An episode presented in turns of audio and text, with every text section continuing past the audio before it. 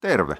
Se olisi kaffepaussi aika taas. Koira-asioitteen ja koirien ja jollain etäisellä tavalla niihin liittyvien juttujen parissa. Mä oon Jakke Lehtonen. Tänään jutellaan ehkä ikiaikaisimmasta aiheesta koiramaailmassa. Oliko koirat entisaikana terveempiä? Voiko ne paremmin?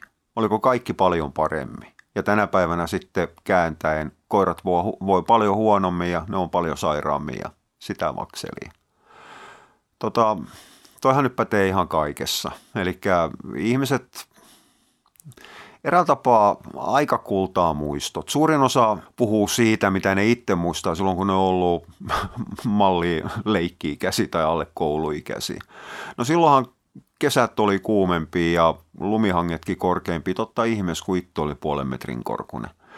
Mutta kyllähän siinä paljon on semmoista kansanperinnettä, semmoista kaipuuta parempiin aikoihin sen takia, kun tänä päivänä kaikki kaatuu päälle ja mikään ei ole kivaa ja aikuisena olo ei ollutkaan sit niin mahtavaa kuin mitä 16-vuotiaana kuvitteli. Mun vakiovastaukseni tuohon on, että, että, että saattaa olla, että ne on ollut ehkä jotain. Mutta samaan aikaan jätetään kertomatta sit se, että kun mutti se isoisä tai isoisä, niin sä vei sitten sen talon pystykorvan tai ajokoiran sinne saunan taakse ja ampui sen sen takia, kun riista pääsi karkuun. Tai se sairastui, tai katkaisi jalkas, tai sille tuli mitä tahansa.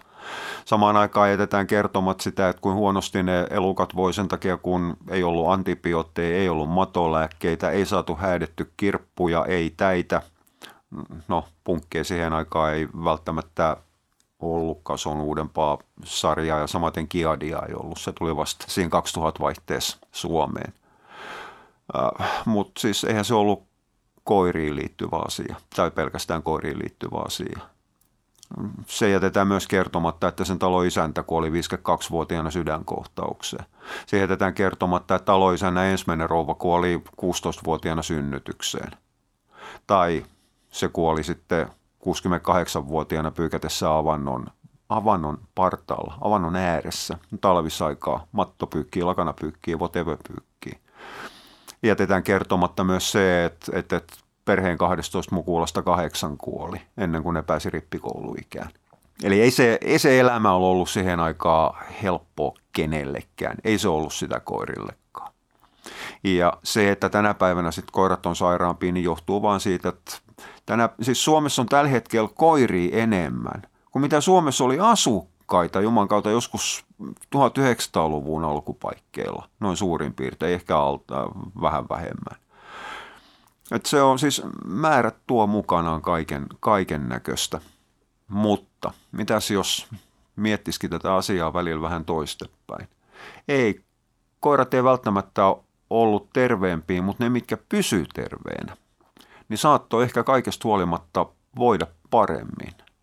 Ei verrata siihen omistajaan. Se omistaja voi tasan tarkkaan huonommin, mitä se voi tänä päivänä. Tänä päivänä kiusaamasennukset ja kaikki muut. Musta tuntuu, että siihen entisaikaan ei oikein ollut aikaa masennukselle. Ja jos oli aikaa masennukselle, niin sitten mentiin järveen tai hypättiin koskeen tai vedettiin haulikon laukaus päähän. Anteeksi synkkää vertaus, mutta näinhän se menee. Siihen aikaan ei oikein ollut, ollut aikaa sille, että ihminen voi huonosti. Tänä päivänä on. Eli kyllä mun tekisi mieli edelleenkin väittää, että omistajat voi tänä päivänä huonommin. Kaikesta huolimatta, vaikka niiden terveydentila on parempi kuin mitä aikuiset ihmiset siihen aikaan, lapsista puhumattakaan. Mutta koirat saattoi silloin voida paremmin. Mutta missä sitten johtuu? Vai onko tämäkin vaan edelleenkin semmoinen menneisyyden kaipuun perustuva illuusio sen takia, että naamakirja sattuu tänään mua väsyttämään ja olen ollut liikaa somessa ja se ahdistaa ja painaa, kun kaikilla on asiat niin hemmeti huonosti. Kyllä se saattaa, saattaa olla osaksi sitäkin, mutta ehkä siinä on totta toinen puoli se, että minkä takia koirat sitten olisi tänä päivänä sairaampia, no siihen löytyy monta syytä. Se voi olla, ja varmasti onkin, omalla tavallaan jalostus. Entisaikana jalostus oli paljon vapaampaa, kantakirjat oli auki, rodut ei ollut lyöty kiinni, jalostuksessa käytettiin tarvetta ja tarkoitusta, ei kauniita silmiä, hyvää korvan kiinnitystä ja oikeinpäin olevaa häntää. Se saattaa olla semmoinen, mikä, mikä vaikuttaa, mutta se on oma podcastisaihe. Koirien ruoka oli tasan tarkkaan huonompaa kuin tänä päivänä. Joten koirien rehut, ruuat, niiden laatu heikkenee tällä hetkellä ihan tolkuttoman paljon. Mutta ne on edelleen, ne on tasan tarkkaan, ne on varmasti parempi kuin mitä koirat söi ennen sotia ja vielä sotien jälkeenkin. Eli eihän, no jotkut maatilan koirat saattoi joskus saada pikkasen lihaa, mutta kaupunkikoirat ei koskaan lihaa nähnyt, kun ei sitä nähnyt omistajatkaan. Eli siis se, että tänä päivänä parutaan sitä, että varusmiehet kuolee sen takia, että ne saa härkäpapua. No okei, härkäpapu oli ihan piru huono esimerkki, koska mun mielestä härkäpapu ei ole ihmisen ruokaa muutenkaan, se on ihan saatanallisen paha. Tämä kauhea vinkuminen siitä, että jos koululaisilla annetaan kasvisruokaa, luoja varille silloin kun meikäläinen on käynyt, kyllä mä oon niin vanha, että mä oon käynyt kansakouluun. Kyllä silloin syötiin, meillä oli välillä oli ruispuuroa koulussa, siis itse asiassa suurin osa ruuista pitkin viikkoa oli kasvisperäisiä jollain tapaa eikä meistä tämä hullumpi tullut. Ja, ja eihän tämä niin kuin jokapäiväinen tarve syödä lihaa, niin se on kohtuullisen uusi asia. Se, että jos mennään sitten vielä vanhempiin aikoihin kuin mitä meikäläinen on ollut kakara, niin ei lihaa syötä. Silakkaa saattoi mennä ja hampparin väärää, mikä oli jauhomakkara. Mutta ei lihaa nähty. Ja jos lihaa ostettiin, niin se oli jotain pahuksen sijan kylkeä, missä ei ollut mitään muuta kuin fläsää, ihraa. Eli ei se ihmistenkään parempi syöminen ja eräällä tapaa liioteltu syöminen mikään kauhean vanha asia ole. Se on itse asiassa kohtuullisen tuoretta. Aivan samalla tapaa kuin, no okei, en, äh, joskus 50-60-luvulla kuoltiin siihen, että syötiin liikaa voita ja suolaa. Ja itse asiassa sekin tapahtui enemmältikin, anteeksi nyt vaan kauheasti, mutta se tapahtui Pohjois-Karjalassa. Ei, siis ei, ei Lounais-Suomessa rannikolla ei kaupungeissa voita sellaisia määriä syöty, ei kellä ollut varaa. Maaseudulla voita on syöty.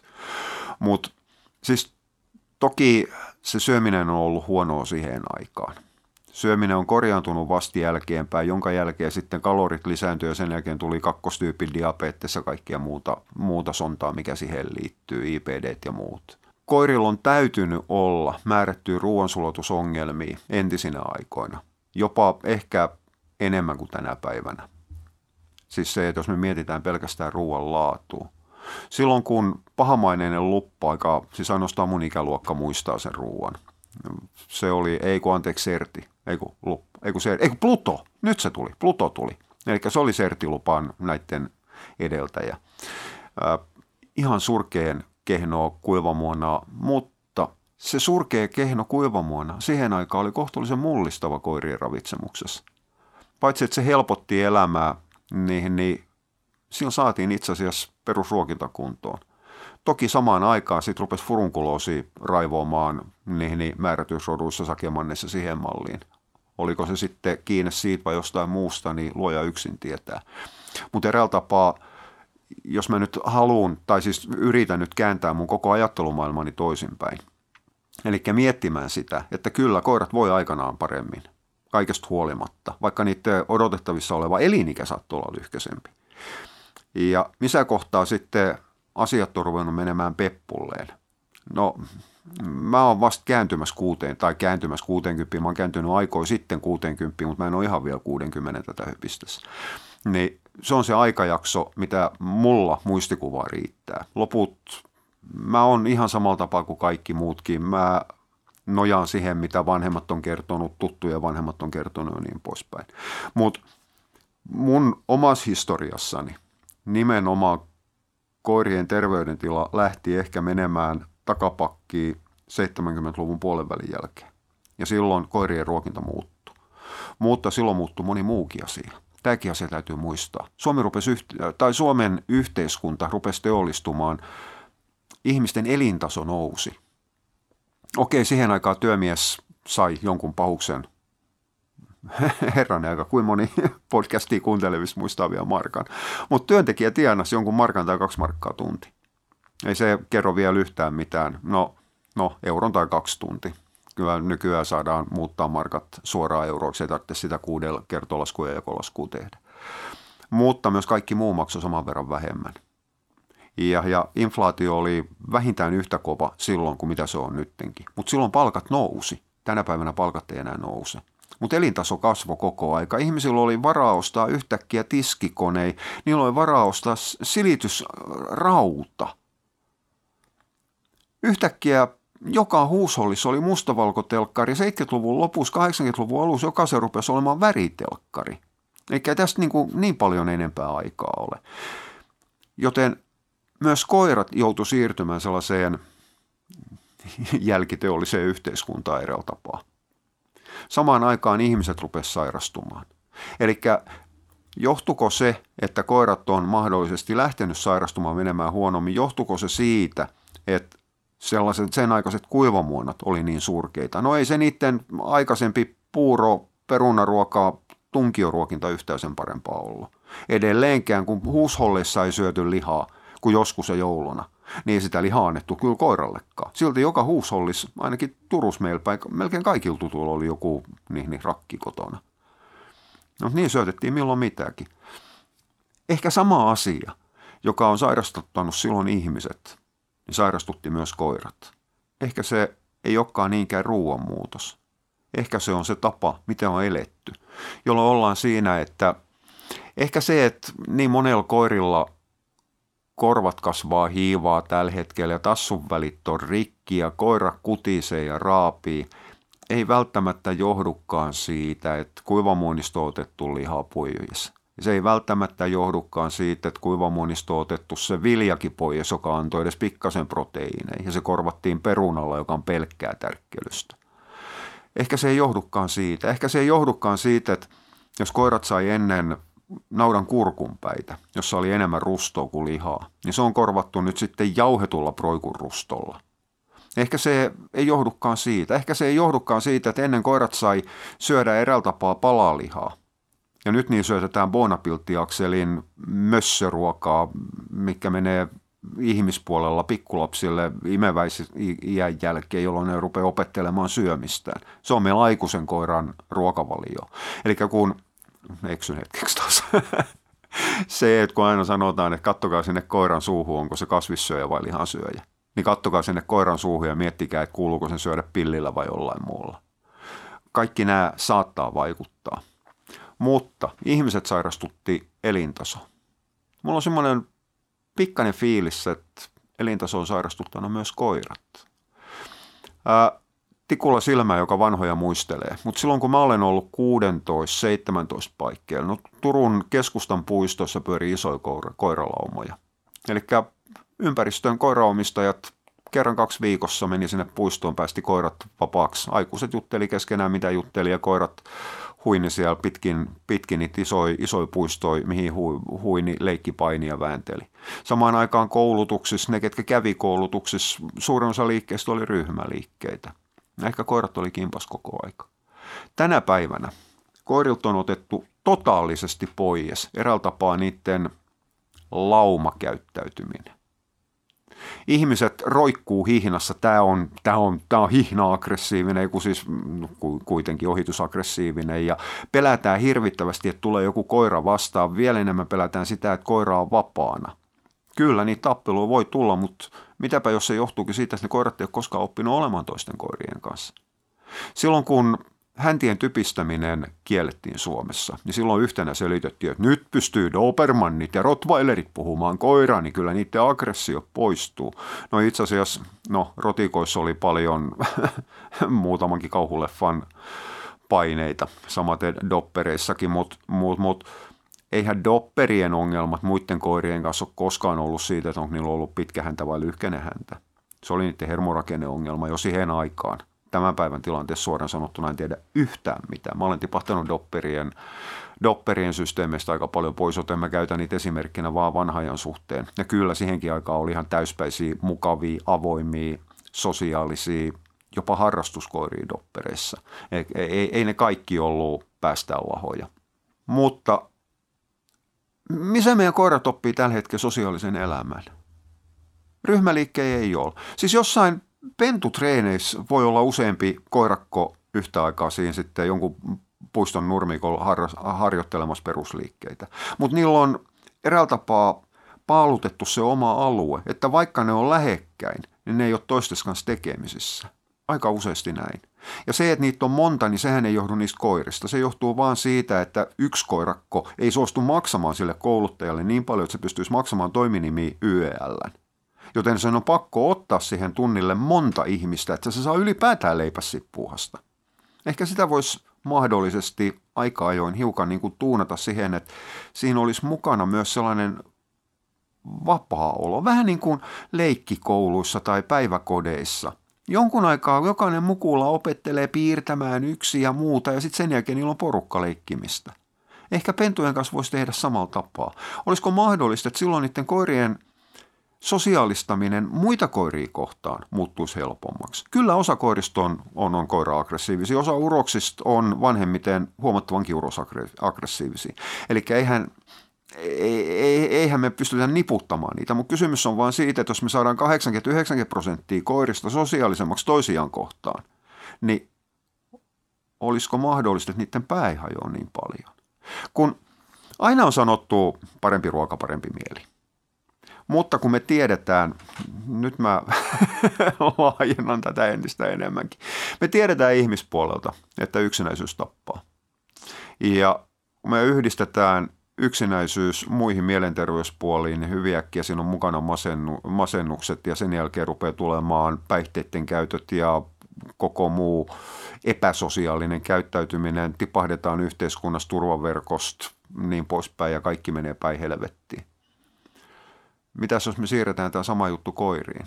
Meillä on koirat hyvin äkkiä, eräällä tapaa kroonisesti passivoituneita koska niillä ei ole kontakteja enää. Ihmiset on vakaasti sitä mieltä, että kun se on mun pikku mussukka, niin kyllä sen täytyy se rakastaa niin mua. Se haluaa olla mun kanssa samaa laumaa. Se, että me ollaan jalostuksen myötä tehty koirista infantiilei, ne käyttäytyy kuin pennut myös aikuisena, niin ei tarkoita silti sitä, että vaikka koira on sosiaalinen eläin, siis se tarvitsee lauman ympärille. Ihan niin kuin suurin osa ihmisistä tarvitsee ihmiskontakteja.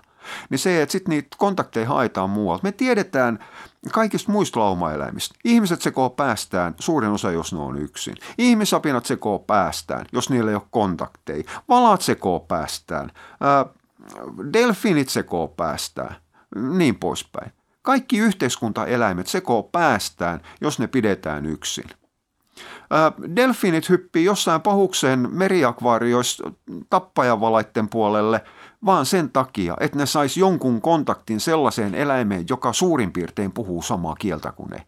Ne ei pelkää siinä vaiheessa, että nyt toi mustavalkoinen kusipää ottaa ja syö mut. Ja itse asiassa se mustavalkoinen niin, lihansyöjä ei syö sitä, koska se on aivan yhtä tarpeessa saada jonkunnäköisen niin, niin, henkisen, psyykkisen, sosiaalisen kontaktin. Meidän koirat ne puuttuu. Okei, sitten osa ihmisistä ostaa toisen ja kolmannen koiran. Ja, ja silloin ne koirat rakentaa sitä laumaa sosiaalista suhtautumistaan sitä kautta ja parempi sekin on, mutta ei kaikilla ole mahdollisuus ottaa montaa koiraa. Ja no, mitäs sitten? Ihminen on sen koiran lauma, koska sillä koiralla ei ole muuta vaihtoehtoa. Ja mitä se tekee sitten muun aikaa? Nukkuu, makaa, on, ihmettelee. Tai sitten jos se on tarpeeksi aktiivinen, niin sitten sit tulee kantapääkoira – Omistaja ei voi mennä vessaan, kun koira tulee perässä. Se on aina merkki siitä, että sen koiran eräältä tapaa sosiaaliset tarpeet on suuremmat, mitä omistaja pystyy tarjoamaan. Ää, yksi koiran käyttäytymiskouluttaja omasta armostaan. En, en tiedä, missä asiayhteydessä ja olen, onko mulle tämä asia selitetty oikein. En ole selittänyt, koiran kanssa puhata viisi tuntia päivässä. Hei ihan oikeasti tämä on matema- matemaattisesti, tämä on siis ajankäytöllisesti aivan mahdotonta. Jos ihminen nukkuu kahdeksan tuntia, käy töissä 80 tuntia työmatkoina ja niin poispäin, niin eihän se riitä enää vuorokaudessa tunnit muuta kuin olla sen koiran kanssa. Pitäisikö sen sitten jättää niin kuin oma elämä kokonaan väliin, lapset kokonaan väliin, puoliso kokonaan väliin. Ei, ei, silloinhan jo omistajan päähetken kuluttuu. Se, että ollaan läsnä, ei tarkoita sitä, että puuhataan koko aika. Mutta ihmisethän sitten on ymmärtänyt tämän väärin. Ja se, että ne ei tarjoa koiralleen eräällä tapaa koiramaista elämää, niin sitä koitetaan sitten paikata sille, että niitä jatkuvasti työnnetään virikkeitä. Eli ruokaa laitetaan pieniä annoksia jonkin hemmetin sohvatyyneen ja mattoja alle, että se aktivoituu. Ja mielellään se aktivoituu sitten sellaisen aikaan, jolloin omistaja ei ole kotona, jolloin se koiran pitäisi nukkua, ladata pattereita, levätä, poistaa stressiä.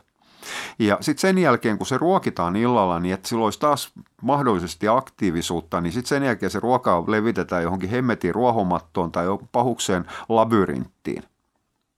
Tota, ei koiran kuulu syödä niin.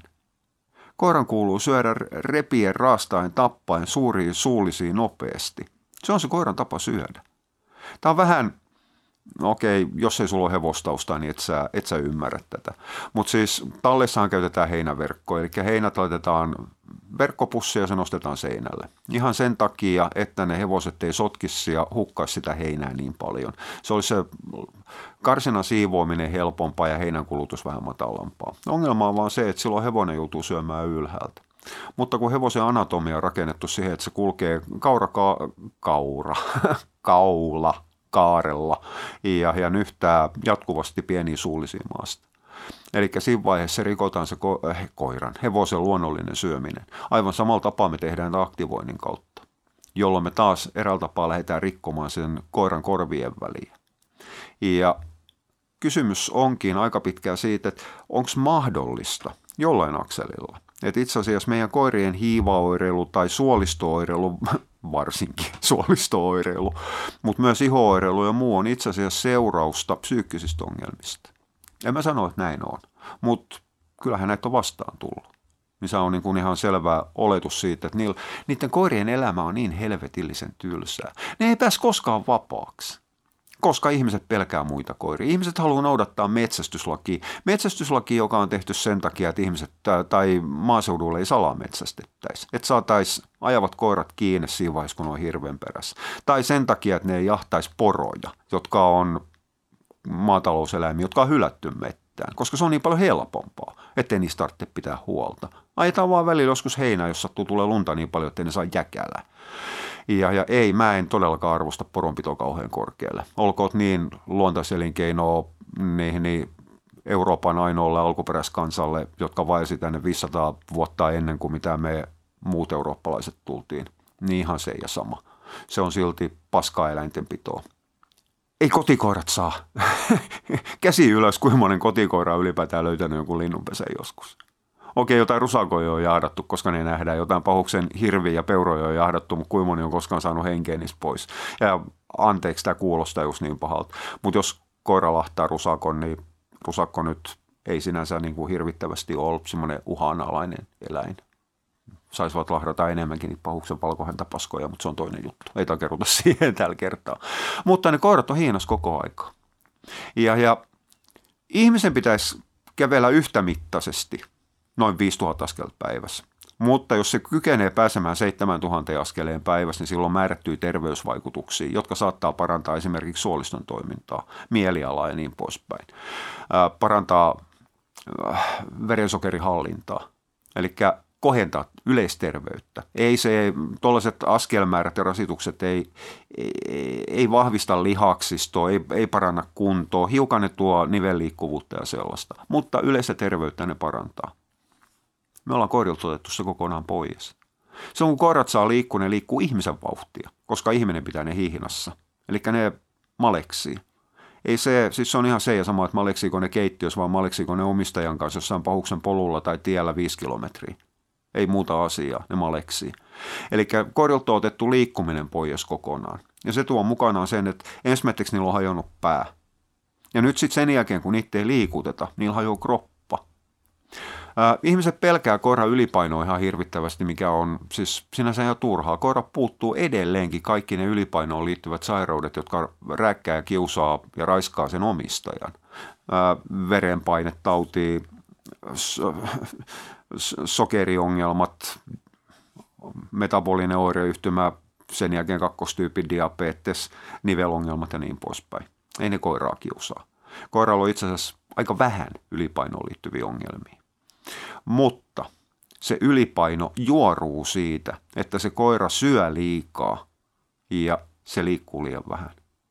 Eli se ylipaino on merkki siitä, että me ollaan rikottu sen koiran eräältä tapaa normaali elämä.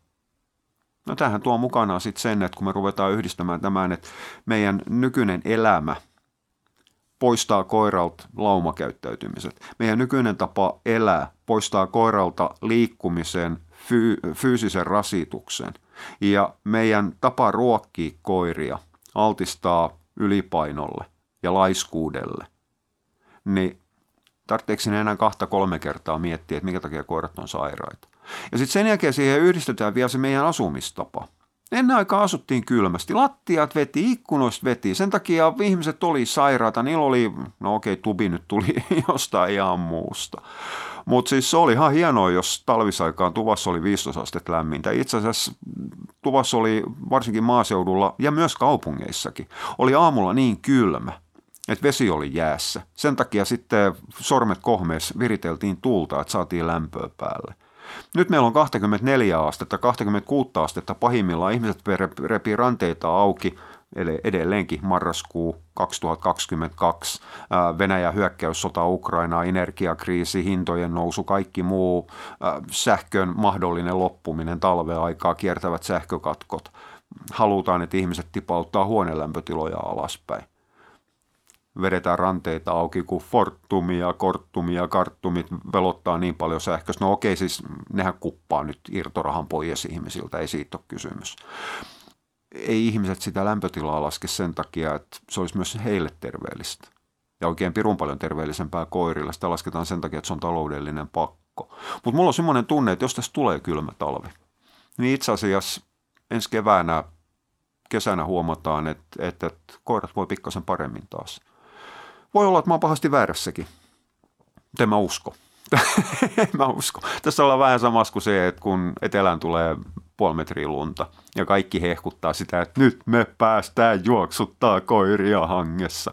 Ja sitten sen jälkeen tulee Lehtonen ja sanoo, että no ihan siitä vaan, teillä on puolilla harrastavalla koiristoon ojentaja paskana, kun päästään kevääseen. Ja olen ollut oikeassa siinä. Niin tässä on ihan sama juttu vähän, että ihmiset kiukuttelee siitä, että on kylmä ja omistaja vituttaa eikä uskota siihen, että itse asiassa saattaa parantaa sen koiran, koiraolo ja, olo ja muuta. Mutta siis eihän tämäkään niin kuin yleistettävä asia ole. Siis melkoinen valtaosa meidän koirarodusta on sellaisia, että ei niillä täällä jossain pauksen 60 leveysasteella, niin kuulu elää täällä. Täällä kuuluu siellä ainoastaan sellaisia, milloin on riittävä turkkiarktisiin olosuhteisiin, jopa po, ei kuin Etelä-Suomessa. Mutta siis meillähän on ihan pirun paljon koiria, joiden ei kuulu asua Italiaa pohjoisempana tai niiden pitäisi asua keskellä Afrikkaa, tai niiden pitäisi olla Meksikossa. No okei, osa niistä koirista on tehty siihen, että ne ei ole koiria, vaan osa slikkiä, mutta se on toinen juttu. Mutta siis me ollaan tuotu tänne väärirotuja eräällä tapaa. Ne ei kestä meidän ilmastoa. No okei, nyt ilmasto on muuttumassa, niin kaipa täällä sitten rupeaa, rupeaa, rupeaa Russelin tyyppiset koirat pärjäämään paremmin. Ne on tottunut vesisateeseen, vaikka ne sitten tykkääkään. Mutta siis se vaan tuo mukanaan sen, että, että, että Mä törmäsin tuossa joku aika sitten yhteen koirakkoon. Mä olisin ottanut kuvan siitä, jos mä olisin kehdannut. Nimittäin omistajalla oli viimeisen päällä hyvä pukeutuminen päällä. Siinä oli kuoritakki ja veikkaukseni mukaan siellä oli kerroksia ja muita ja siinä oli, oli, oli vedenkestävää housua ja, ja, ja kenkää. Lyhytkarvainen koira jääkö rotu mainitsematta ja silloin oli takki päällä. Se oli sentään ihan hienoa, että silloin oli takki päällä. Silloin oli ehkä halvimmassa päästä oleva joku hemmetin pomppa vedetty, vedetty niskaan. Ää, rinta auki, vatta auki, jalat paljana, reidet näkyisi kokonaan, koska kun koira veti häntää ylöspäin, niin se loimi, mantteli nousi sinne sitten ristiselän päälle. Ei, ei toikaan nyt ihan reilu ole. Omistajalla oli vähemmän jälkeen tuhat euroa vaatteita päällä, että silloin mukavaa lämmintä kiva kulkea ulkona. Ja sitten koiralla heitetään 50 paskajakku päälle. Ja sen turkki on sellainen, että, että, että Ruotsin Skånekin on vähän liian pohjoisessa sillä. Ei se noin saa mennä. Eli kyllähän koiri täytyy myös pukea silloin, kun on niiden paikka. Eli kyllähän niillekin saa vetää fliisi alle ja siihen sitten windbreakeri päälle, jos sikseen tulee. Mutta en, en minä tiedä. Mutta siis kyllä mun käsitykseni on. Siis huomaa, että mä heiluin ja pyörin tässä, koska mä en oikein tiedä. Tämä on semmoinen aihe, tämä elintasosairaus, mitä mä oon pyöritellyt tässä nyt vuoden kaksi vuotta.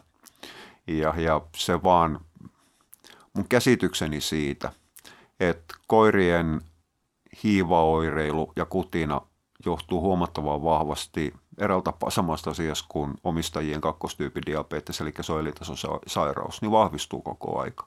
Mutta se on vaarallinen aihe, koska, koska, koska osa ihmisistä suuttuu siitä ja on sitä mieltä, että mä syyllistän heitä, että he on sairastuttanut koiras. Itse asiassa niinhän mä aikaa jo teinkin. Ja, ja osa sitten ottaa siitä onkeessa ja sitten sen jälkeen ne ampuu ylitte ja sitten sen jälkeen se koira ei tukkaa kuntoon. No ei se tukkaa kuntoon, jos sen koiran jalostus on ihan pielessä.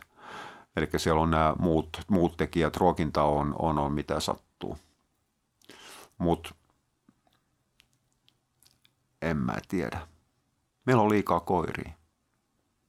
Oikeammin, ei meillä liikaa koiria, kyllä tänne Suomen maahan koiria vielä lisää löytyy tai mahtuu. Meillä on liikaa koiraomistajia somessa.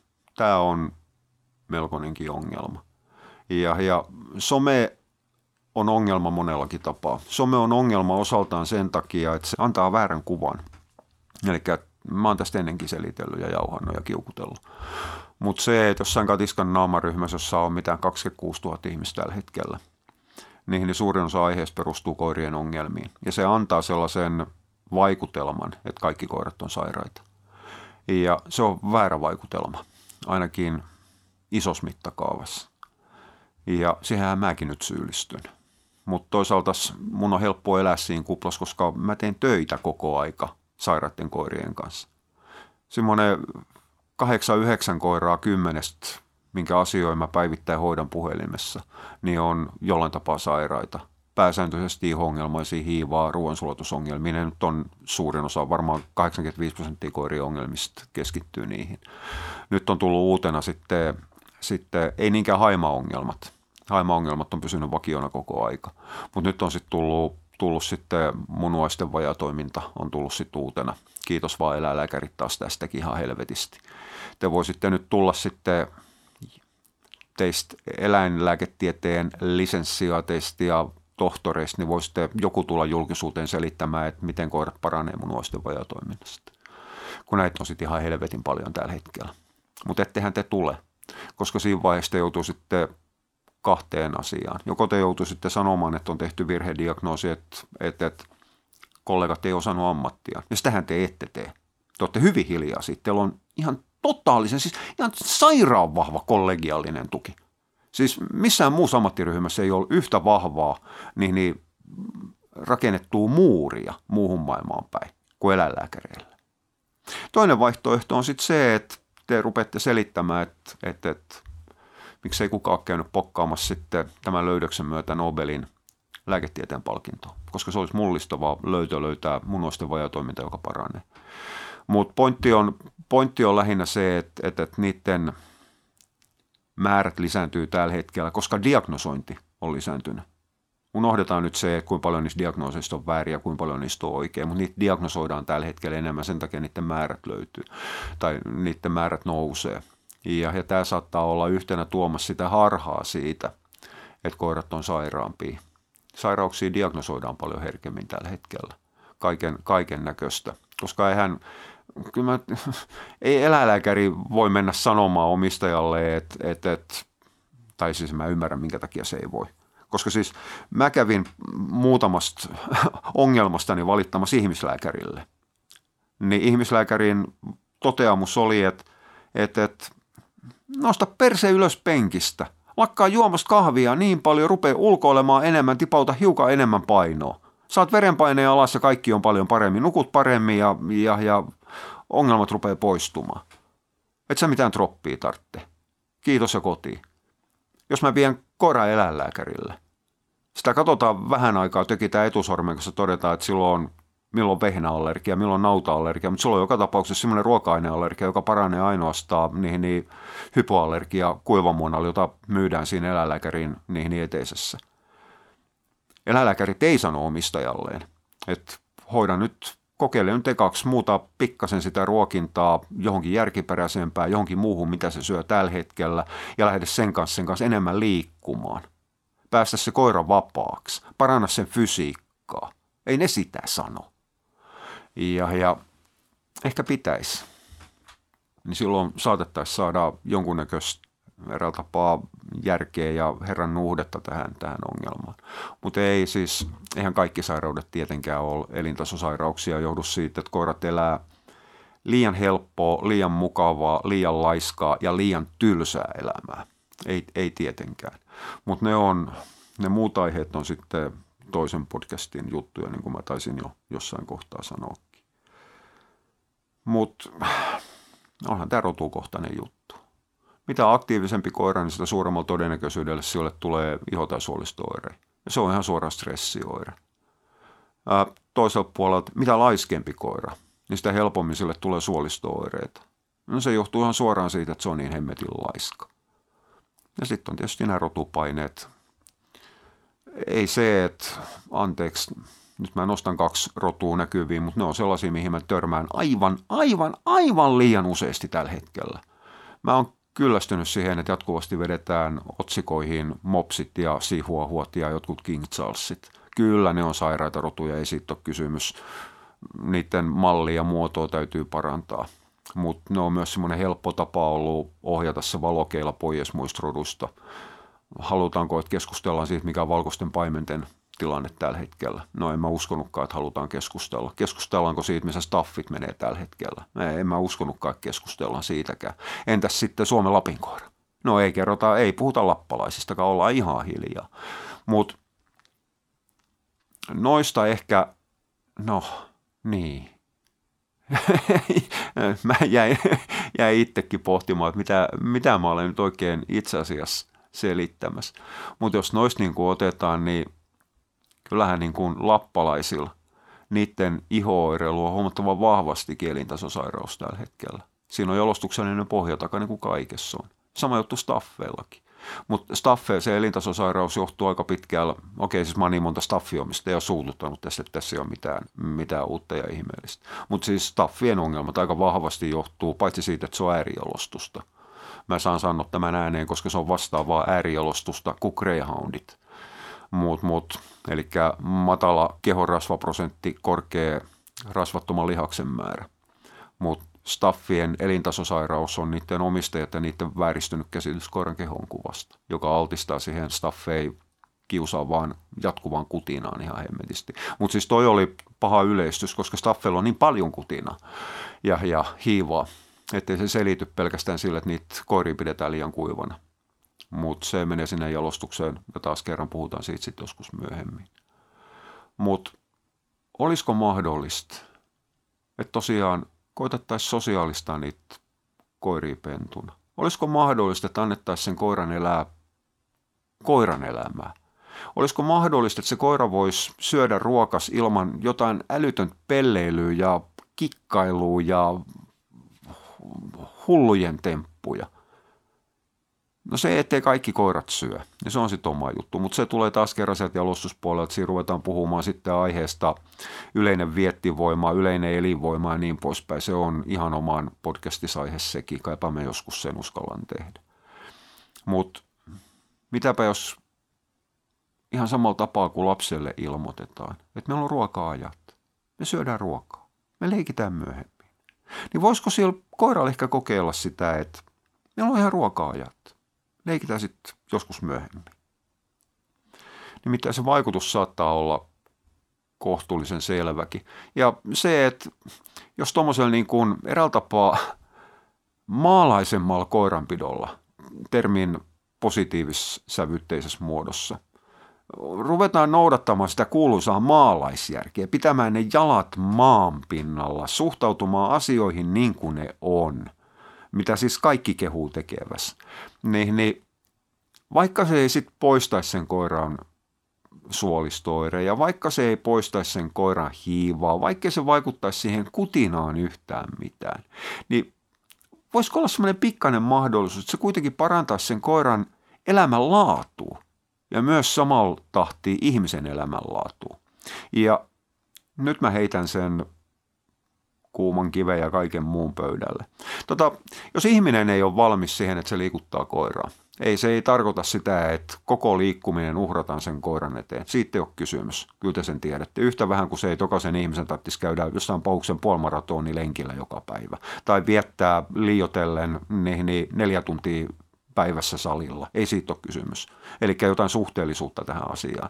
Mutta se, että jos, jos sen koiran kanssa liikuttaisi niin, että se ihan oikeasti se koira rasittuu, sen fysiikka paranisi. Jos se on niin kuin liikaa vaadittu sen takia, että ei nappaa, niin olisiko ehkä siinä tapauksessa pitänyt ostaa se posliinikoira sieltä Ikeasta. Ja, ja olenko mä tässä nyt sitten suoraan sanomassa, että koirat, joita ei tarvitse sinänsä ulkoiluttaa, niin silloin edellyttää sen, että ihmisellä on omakotitalo ja piha. Itse asiassa just tänään, tällä hetkellä, voi olla, että mä oon ihan toista mieltä huomenna, mutta just tällä hetkellä, tätä höpistessä, mä sanoin, että joo, aika pitkällä sitä mä tarkoitan. Tämä on ihan sama juttu omalla tavallaan kuin se, että, että, että kun meiltä autoton nuori pariskunta tuli ostamaan kilpagreyhoundia, niin sille ei myyty, tai heille ei myyty. Ja se perustui ihan pelkästään siihen, että milläs meinasit käydä kilpailuissa, kaveriautolla vai julkisillako. Ei, ei, se ei vaan onnistu. Eli määrättyihin asioihin määrättä, vaaditaan määrättyjä resursseja.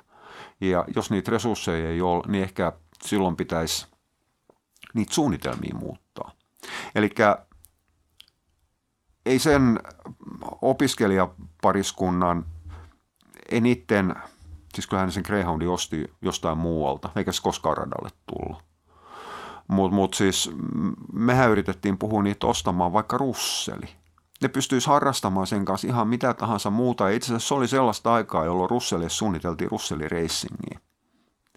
Ja, ja no sehän nyt kaatui sitten siihen, kun siis halukka olisi ollut vaikka kuin paljon, mutta ei tekijöitä. Niitä ei sitten ollut kuin kolme kappaletta ja se homma kaatui sitten ihan puhtaasti siihen. Mutta mut siis se olisi ollut sellainen mahdollisuus, että ne olisi pystynyt harrastamaan koiran kanssa ilman sitä autovaatimusta. Eli siis kyllähän koiraa pystyy pitämään kerrostalo-olosuhteissa keskellä vaikka Helsingin keskustaa, whatever, mutta se vaatii määrättyä panostusta aina silloin tällöin. Ja se vaatii määrättyä vaivaa. Ja kun mulla on semmoinen paskafiilis tällä hetkellä, kyllä tämä on hiukan huono päivä selitellä tällaisia asioita, mutta mut tänään on ollut, ollut muutenkin hiukan hankala päivä, että peilatkaa, peilatkaa tätä kiukuttelua sitä kautta. Mutta kun mulla on nyt tolkuttoman paskamainen fiilis tällä hetkellä koko aika melkein joka päivä ihan liiotelle, eli käytännössä tänään vaan. Että et, ihmiset haluaa valmiin paketin. Vähän niin kuin älypuhelimen, jossa puhelin ottaa valmiiksi muokatut, säädetyt, tehdyt viimeisen päällä huipputason valokuvat ja videot ilman, että itse tarvitsee nähdä yhtään mitään vaivaa. Sama haetaan niin kuin koirasta. Että halutaan koirana valmis paketti, joka voidaan niin kuin eräällä tapaa ottaa käyttöön vaan silloin, kun sattuu itse huvittamaan. Ja jos ei satu huvittamaan pidempään aikaan, niin se voidaan eräältä tapaa arkistoida ja sitten sen jälkeen se voidaan ottaa taas sieltä sitten, kun halutaan ottaa Instagram-kuvia ja näyttää, että kuin helvetin hyvin koiraomistajia ollaan. Tästä tuli tämmöinen podcasti tänään. Mutta hei, kyllä mä uskon, että tänä päivänä koirat voi huonommin kuin mitä ne voi entisaikana. Ja se johtuu siitä, että entisaikana koirat sai liikkua ne sai olla ulkona.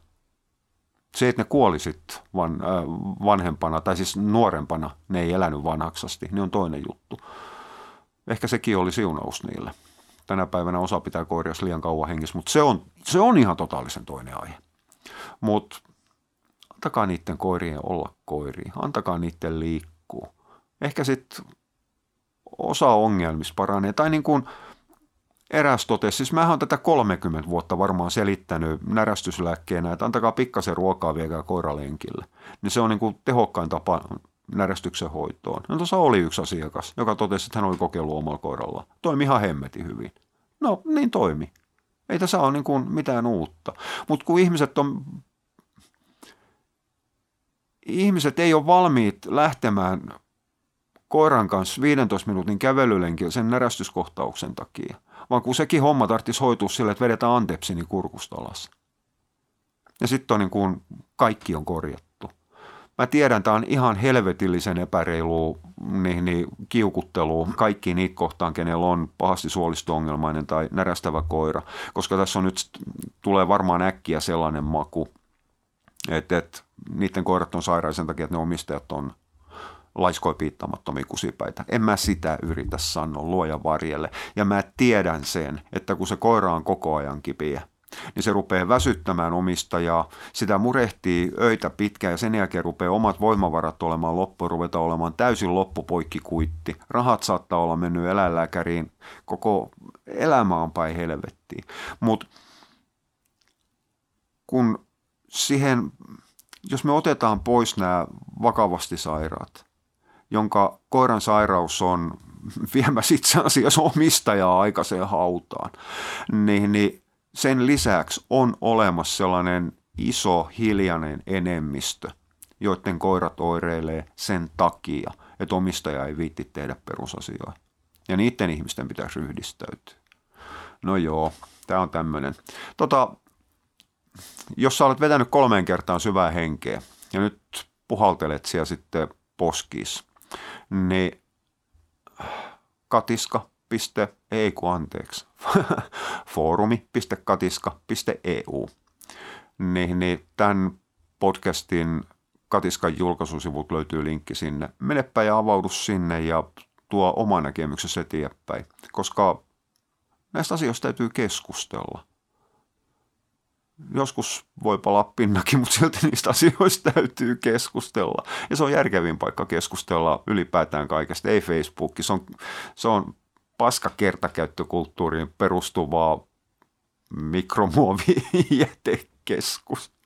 Oh, ja hei, tämä oli tässä tällä kertaa. Me palataan noiden muiden aiheiden parissa myöhemmin uudestaan. Kiitos sulle, kun jaksoit. Moi moi.